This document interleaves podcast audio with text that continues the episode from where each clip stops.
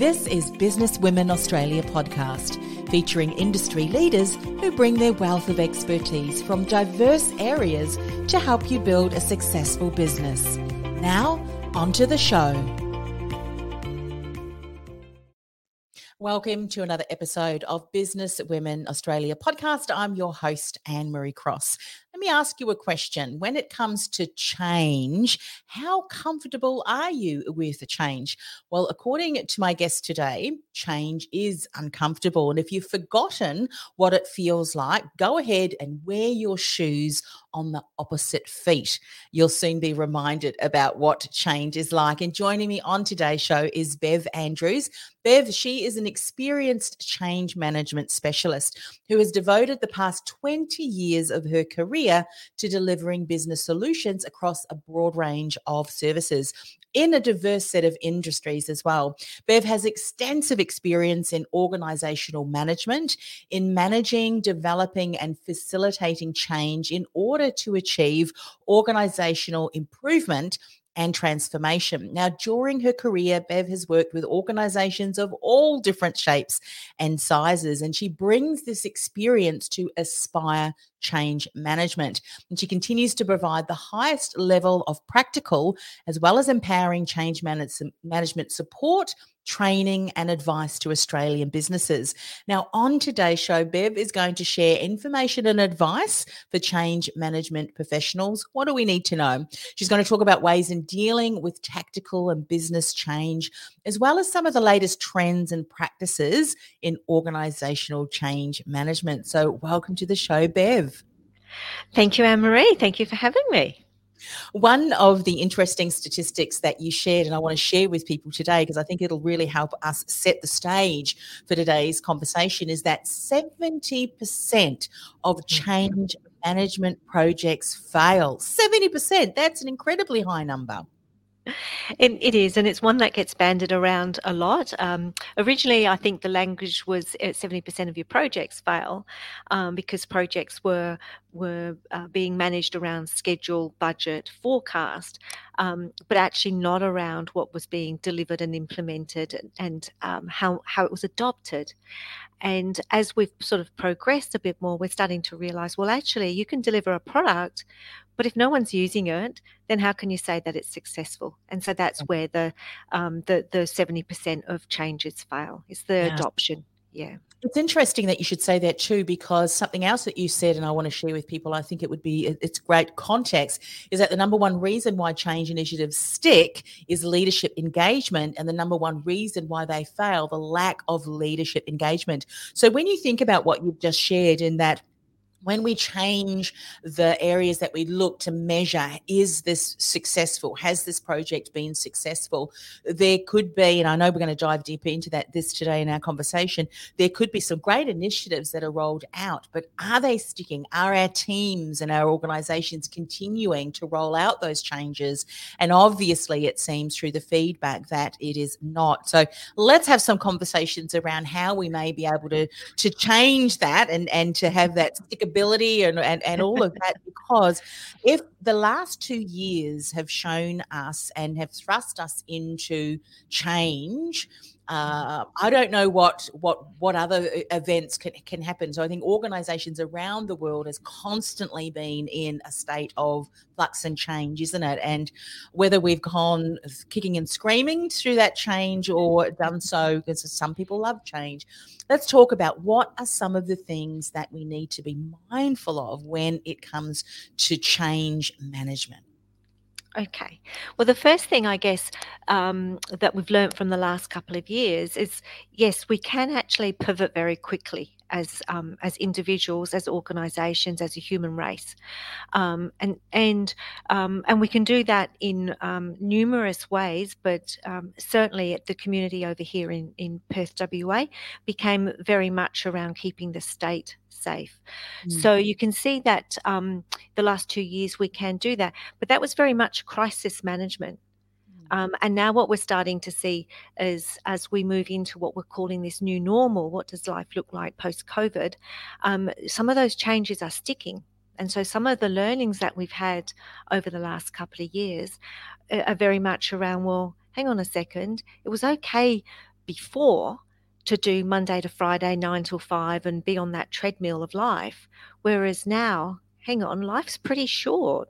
And if I can be as productive, if I can be a little bit more flexible, if I can actually feel I'm a little bit more in control of what I'm doing, then why can't I do my work well, but in a hybrid or a slightly different environment? And so that's one of the first challenges I think that as communities and organisations we're facing. And certainly my observation has been that we're tackling that very much around, well, let's just offer flexible working, not understanding enough around, well, what does this change mean in the organisation and across the organisation? So what does the organisation's operating model look like when you start having this flexibility of people being present and not present, and certainly outside of core operational hours? And then, of course, you go into the whole leadership of that. You know, how do we move our leaders from they might enjoy that hybrid working personally, but then how do they actually lead and manage in this environment where they're not eyeballing people out? So they're two of the first, I think, significant changes that organisations are facing into at the moment.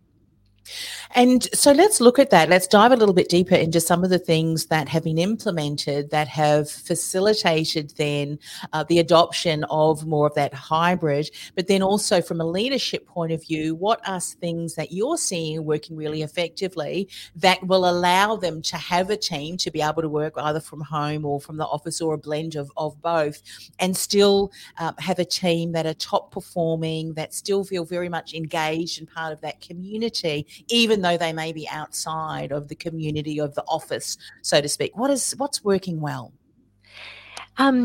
You know, I don't want to use the same old words that you sort of see sprouting up everywhere, but collaboration and that engagement with your individuals and team becomes super important, but it has to be looked at with the lens of the right balance for the individuals and for the team to actually deliver its work, and for the organisation to ensure that the organisation is still running super effectively, and being really sort of transparent and honest about what that looks like.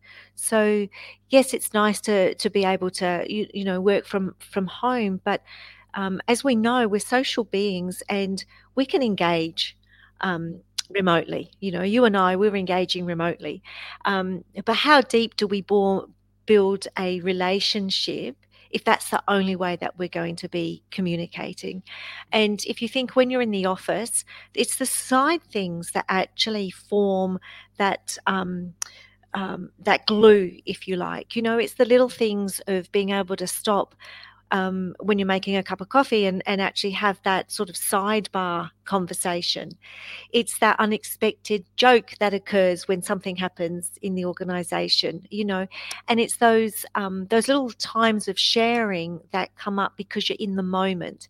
Mm-hmm. And I think that's one of the bigger challenges that we sort of face is how do we actually ensure we maintain that connectivity and we get the right balance for individuals as well as for the team and the organisation. And the only way that can be done is just that constant collaboration, that conversation, and it probably means all of us adapting about bringing a little bit more of ourselves into the workplace. Yes. Yeah. And using tools, I think, that many of us and many organisations are now using or have been using as a day-to-day way to connect and so forth. And I think when we look at, and it sounds to me as if now organisations need to, when we're thinking about that collaboration, and everyone's going to be unique in your business, isn't it? Mm. It's really understanding from an individual point of view, where do they feel best able to contribute and still be part of that? So what may fit for one person or a number of your team may not necessarily fit for others as well. So are you finding that as leaders of our business, we need to be more connected individually to our team, to have those conversations? What works for you, being very clear on some of the parameters and the outcomes that they need to deliver? Because some people find and have found that through working at home, they're far more productive because there are not so many of those water cooler conversations where you could get, you know, bump into a few team members. So I think what are you finding is working really well when it comes to finding where that happy balance is across the chain? I'm actually finding it is that balance of people feeling that they have that sense of control, but they have that goal and purpose for work as well.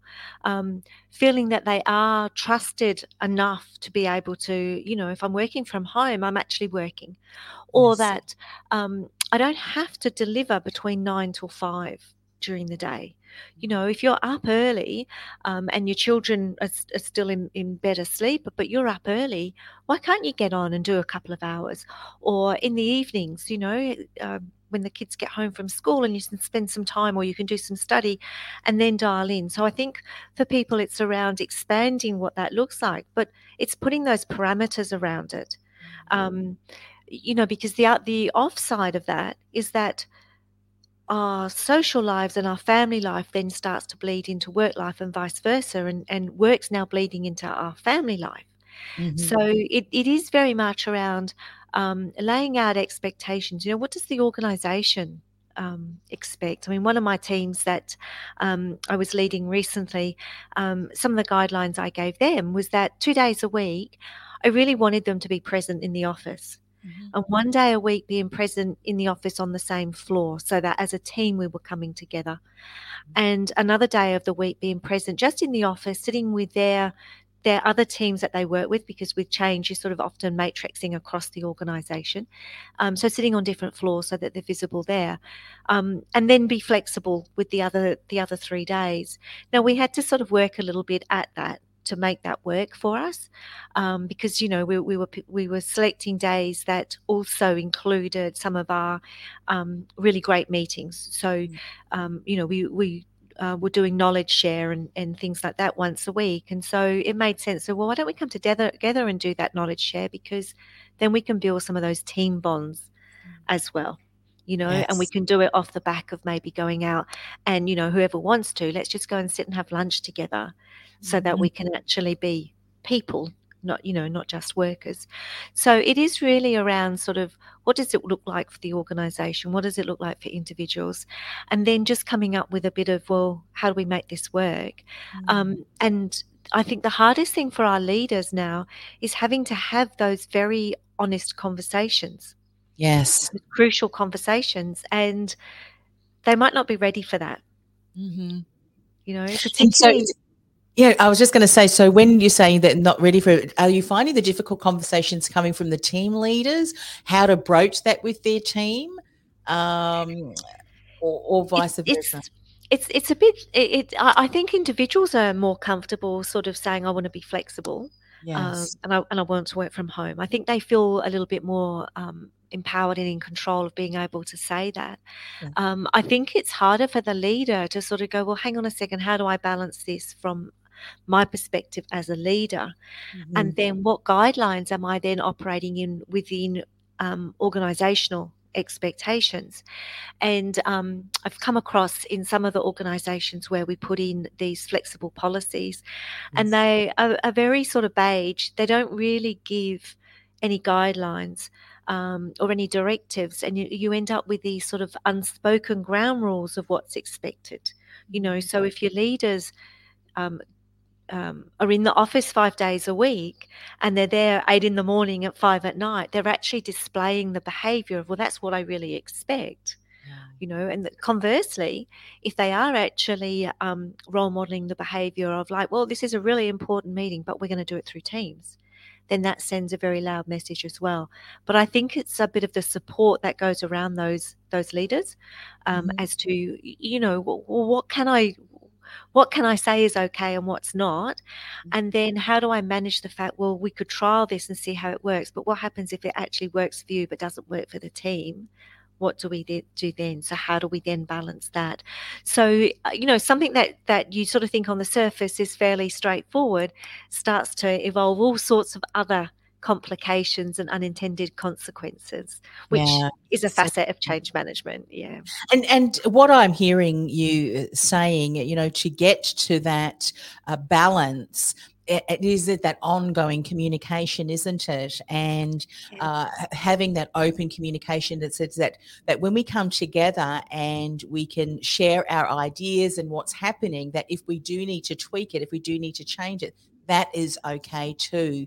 And you're finding that when there is no open communication and there are no parameters that are put into place, then it can get very leaky and very cumbersome. And because sometimes, you know, there's things, it's like the elephant in the room, that saying that we know things are not working well, but we have to address them quickly, don't we, rather than hoping they're going to sort themselves out.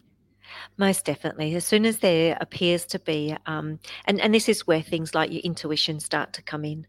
You know, you start to sort of get a sense, oh, this doesn't feel right, and then broaching that conversation around, well, why do you feel that things are not right, and having that conversation with people.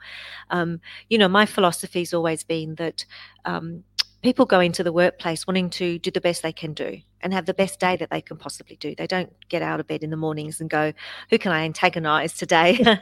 You know, there might be the odd person that you can probably come to mind and think, oh, I'm sure they do that. But, you know, most people just they want to have a healthy, happy, comfortable life, you know, and work is a necessary part of that.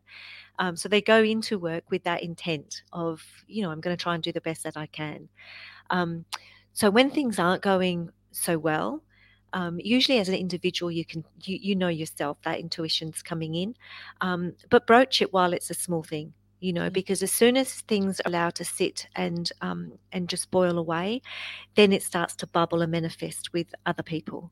And, you know, most of us do the right thing, but sometimes not everybody does. Yes. You know, and so it's just sort of like, you know, calling that behaviour out, and that's where those values become important. We actually talk about what does that look like in action, and it's the having that vision for what this team looks like, not just doing the day-to-day, you know, tactically what we need to deliver this week, but the purpose of this team. How does these teams work? What does your individual contribution look like against the strategic direction of the organisation and the goals? And by anchoring people onto that, you can see the outcomes, you can see the engagement, the collaboration. But yes, the flip side is if you think things are going pear-shaped and you can't put your finger on it, but something's telling you, then, you know, start having some of those little side conversations and start digging away. But it's a very difficult time for leaders right now. You know, usually it was change. Probably beforehand there were complexities, wasn't there, and to navigate through. But now it's life has kind of jumped a whole lot of other areas that people need to deal with as well. Most definitely. And for leaders, you know, traditionally when strategic goals are being formulated at that senior table, they come together and they've got to, you know, they swap their ideas, they take accountabilities, they work out what their performance indicators are, and, you know, that whether it's cascaded down or whether it's shared and collaborated, it doesn't really matter. At the end of the day, the leaders are on the front foot with that because they've spent that time digesting what that might mean and what those changes might mean. And so as these different changes sort of start to ripple out, they're actually already through that curve of, you know, of acceptance of where we're going. So even if it's unpalatable decisions that have to be made that you know have some consequences, they've actually reconciled themselves to it. But as the change is then moving through the organisation, the impacted colleagues are starting to deal with it then, and the leaders have actually almost moved on to the next problem. So you start to get a little bit of a disconnect. Well, of course, with the last 2 years, we all faced it at the same time, and that's so right. You know, our poor leaders have been coping with their own individual circumstances and then trying to adjust to this new world and trying to sort of work through, you know, I think it's a really hard time for executives and CEOs around, well, what, when you're setting the strategy, well, what does it look like for the next few years? You know, if we talk about a new normal, what does that look like? And so from a change and a change management perspective, it's never been more critical to actually have those skills under your belt, whether they be hard skills or soft skills. Yeah. And also something that, you know, when we're talking about ways of dealing with tactical and business change, one of the things that you've said is that we always need to start with the end in mind. And there's something else that you've said too, constantly. And I think this, as leaders, if we keep this in mind, it can support our teams. And that is when people feel a level of control. And so then I'm assuming that it's when people feel that they don't have any sense of control that, and that may be different for everybody, isn't it? What does a sense of control look like for you? You know, that you like to be told in advance, as much as in advance of certain changes, so that you can then change some of the timetables, versus some people are quite happy. Oh, okay, I'm happy to change that. So, and I guess as leaders, it's finding the balance, what works for my team individually and collaboratively together. But what are some of the things as team leaders that we can have and be mindful of so that we can best support our team through change? What would that look like? Giving our team some kind of parameters or structure that they still do feel like there is some aspect of control on their part. So there's a couple of models of change that work really well. So there's a very simple model that, a lot of the traditional change models are now actually from the previous century, not just decade. And one of them is the transition model from Bridges, and it talks very much around how things are ending, and we go into this transition phase, or this neutral phase, and then we go into our new beginnings phase. And human beings, we react in fairly we call it the change curve. I don't want to get technical or anything, but there are particular emotions and reactions that we have as individuals as we are faced with uncertainty. And that's what change is. It's just taking us from something that we are very comfortable doing to something that is not quite so known. And so we actually have reactions to that and responses, and we feel, and these are feelings of maybe shock and denial. They can be feelings of anger. They can be feelings of excitement. Some people actually really like living and working in a chaotic world. Most of us are creatures of habit, and this is where that comfort, getting pushed out of my comfort zone, makes me anxious. And so when you look at a simple model like that, it's around equipping the team leader to have those conversations with the team and sort of go like, well, okay, we know we're now facing into this new project, right? Or this new change is coming in, and it's at the end of the financial year, and we're going to be busy. All right. So what are some of the things that we can do now? Right. So it always ceases to amaze me that we get to the beginning of June and leaders go like, oh my goodness, it's performance review time, and I've got, 12 people that I've got to prepare for, 12 one-on-one conversations, and then 12 follow-up activities. It's like, well, look down the road, look down and see what you can actually always be doing ahead of time. Yes. Get your people, give them a part to play in what's going on. It's not that we don't like change. We don't like being changed, and I think that's one of the expressions that you hear quite a bit. So don't surprise people. Surprises are birthday cake and champagne. That's what I tell people. That's what a surprise is. A surprise is not finding out on a Friday that something, really dramatic is happening to you on a Monday. Yes. That's not the sort of surprise people like. So keeping people abreast with information as you've got it, and even if you don't have any information, telling people that you have nothing new, but giving the opportunity for them to share and to talk things through. But getting them to actually want to take on tasks and feel like they've got a place to play here, really helps them, And I think, and I hear this all the time, that authentic leadership. But as a leader, it is actually fine to be vulnerable. Now, as long as you're not going to pieces every minute of every day in the office, that's obviously something is completely not right. But it's okay to be vulnerable, and it's okay to say, look, I don't have the answers here, but why don't we find them together? Yes. Or I'm in the same position as the team. I don't know what is going to happen, but let's find out. Let's ask the questions that we don't know, and let's go and find some answers. And I think it's and I think that's where the crisis stuff from COVID has really shown us that, we don't have to have all the answers. We've just got to, face into what we've got right now and have a look at well, what do we know? What don't we know? What's the right thing to do right now? Mm-hmm. And how do we engage more people into doing that? Yeah. As you're sharing that, Bev, I'm reminded of a story that I heard many, many years ago, and it was of a leader who wanted to, her I can't remember whether it was a her or him, but we'll just say her whole goal was to protect the team as much as possible from a lot of the things that were going on in the workplace.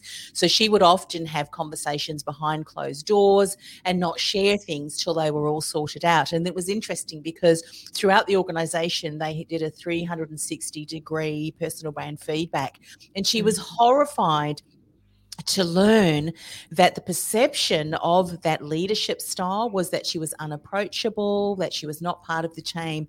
So in effect, what she ended up doing was becoming that what she wanted to protect your team from. So what you have said, that as leaders to be able to have that open communication, show the level of vulnerability. And when we talk about that, as you said, it's not that you dropping it, into pieces and so forth, but rather being honest and saying, well, we're not really sure, and also contributing or inviting ownership, if you will, and contribution to the conversation, because we never know. There may be team members that once we start brainstorming, that whole bubble of brainstorm and innovating, ideas that come forth from one initial conversation can really be quite surprising, isn't it? And that's the kind of thing that I think when we get to have that inspired contribution, collaboration, that the team has contributed to that and have been able to valuably contribute, I think in and of itself is something that adds real strength to the team too, isn't it? And they're not surprised, That's right. Yeah. And I use that term with my team around, I will back them 100%. Anybody in my team, I'll back them 100%, but just keep me abreast of something, because I can't back you and support you if you're walking into something and you're not aware of it, right? Because you don't have the backstory. But if you've got the heads up, and I've had a few of those where you like, oh, before you go to that meeting, just a heads up of what's happening, because at least then you're not caught. You're not caught out as well. So it's a very challenging time. And it's the sort of skill set right now that is really testing us. I think the last couple of years, I think people are still tired. It's quite mentally tiring. It feels like we're just sort of carrying this thing around. So it's a bit tiring. We have to learn to be nicer to ourselves and give ourselves that little space. It's so important, isn't it? I notice that even in myself, the energy levels, having more breaks through the day. And what I've also heard too, when you're looking at team leaders, is to recognise that or creating environments in where people can openly share, because bottling things up and not speaking about it, and sometimes it can make all of the difference, isn't it? I know as women what we often do is we'll have chats with girlfriends, colleagues, and it's just like a release, isn't it? Not that we're looking for answers or anything, but just having someone that we can share something with lessens the load. Definitely. So and that's important, isn't it, to have an environment where people feel welcome to have those conversations. Yeah. So it's around building that support network, So easier done if you're already part of a team that's been going through this change, a little bit harder if you're a new person coming into that team, you know, but build that support network within your team, with people outside of that team, perhaps within the same organisation, or your own contacts that you've got. So, it's that whole problem shared is a problem halved, and just being able to, as you say, just being able to talk it through with someone is quite often just a relief, because you then can put it into perspective around, well, actually on that dimension of how important and how much energy should I spend on this, I probably don't need to spend as much. So building that support network, even having some mentors, there's a lot of the foundations of leadership, the foundations of change that we sort of forget about in our haste to look at the nice new shiny ways that we can do working. And we do forget that there are some of these fundamentals, if we just go back and look at them, the fundamentals of treating people with respect, the fundamentals of actually you know, consolidating your knowledge, consolidating some of your skills. When I do the group mentoring, I do a group mentoring session every month, and whoever wants to come comes, and we talk about what is relevant for them. But the first thing I ask people is, you know, what are some of the achievements that people have had in the last week or the last few weeks? And it takes a little bit for time for people to sort of go like, oh, well, actually, what have I achieved? Because it's very easy as humans to come out and go, well, let me share the problems I've got. You know, yes. My problem's bigger than your problem. But let's think about some of these small achievements, because sometimes just getting yourself into work or you know, up on the footy field is the biggest achievement of all. So, you know, being kind, recognize some of these small successes that we're having, because that gives us that energy to continue, because we are moving forward, and taking a little bit of time out for ourselves. But yeah, have a look at some of the skills you've got. You'll be really surprised at how much resilience you have. You'd be very surprised if you go back and have a look at some of the different work that you've done and the skills that you've got out of that you sometimes forget, because you're so focused on going forward that you forget to go back and have a look and go, oh yeah, I've done that. That's just that's a skill I've got sitting there. I've just, you know, left it behind for a little while, but I can bring that out. You know, yes. I can plan things. Yeah. You know? Just because my world's a bit chaotic at the moment, I can give myself some anchors during the day or during the week. You know, like there's little things that you can bring forward. Yeah.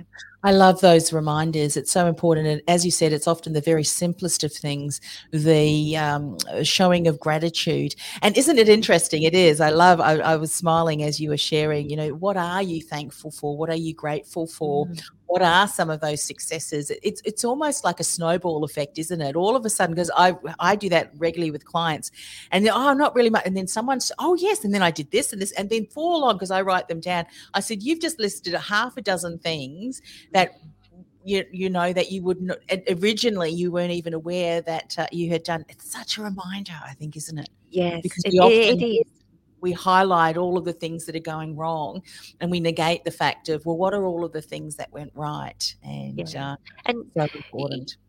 You know, it's a different context at the moment, but certainly on a yearly basis with my teams, you know, we would generally do it around the end of the year, where you do that reflective. You know, so how far have we come in our journey? You know, what have we done in the last 12 months? Because, you know, you're building on it so slowly that after 12 months, you actually forget that, oh, you know, 12 months ago, the team was only this amount of size, or, you know, we were only conducting a certain number of things or delivering a certain number of things. But look at what we've actually delivered. Look at the brand of our team now. Look at how more respected we are. Look at how, you know, people actually want to come and talk to us, because they think that we're the, you know, we've got value that we can add. And if you just make that time to do that, and a year might be too long, you know, do it quarterly, you know, as part of those conversations. Let's just have a moment, because we're very good at looking at stuff and going, how can we improve?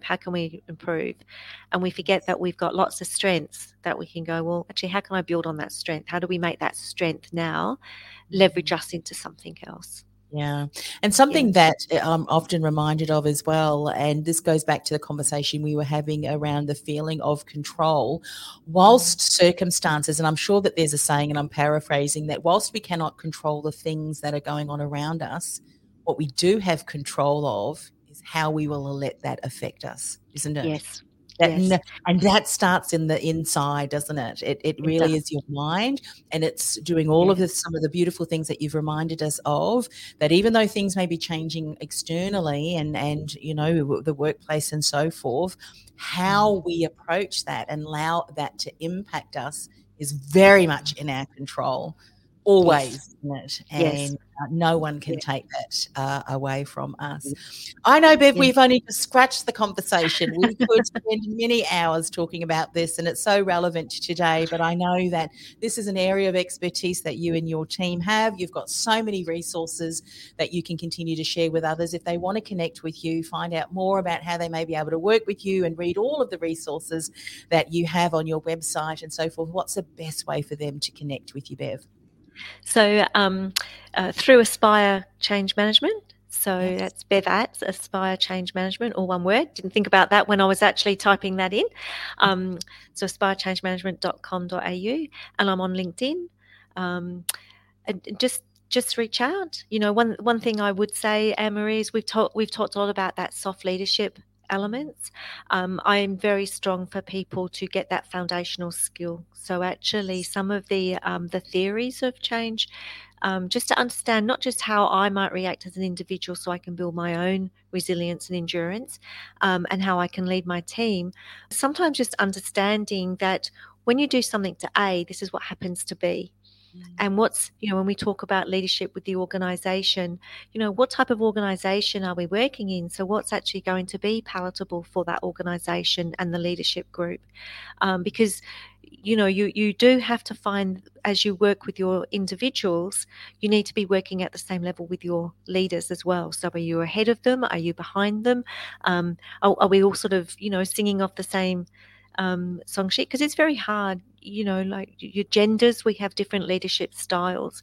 So when we start talking about getting to know people and being authentic and showing emotion, that doesn't sit comfortably with groups of our leadership dynamics. So, you know, come and learn, come and get some, we don't do as much formal learning as we used to. Come and do some learning, come and mentor, get yourself, you know, your support network, and definitely more than happy for anyone to reach out for a conversation through Aspire or through LinkedIn. Fantastic. Thanks once again for coming on the show. I know that I have learned so much from listening to you share your insights, and I'm sure everyone else has as well. But connect with Bev, aspirechangemanagement.com.au for further information as well. Thanks so much, Bev. Thank you, Anne-Marie. It's lovely to be here. You've been listening to Business Women Australia podcast. Want to become part of a dynamic collective of women who are passionate about business success and personal growth? Go to businesswomenaustralia.com.au/membership to apply. That's businesswomenaustralia.com.au/membership.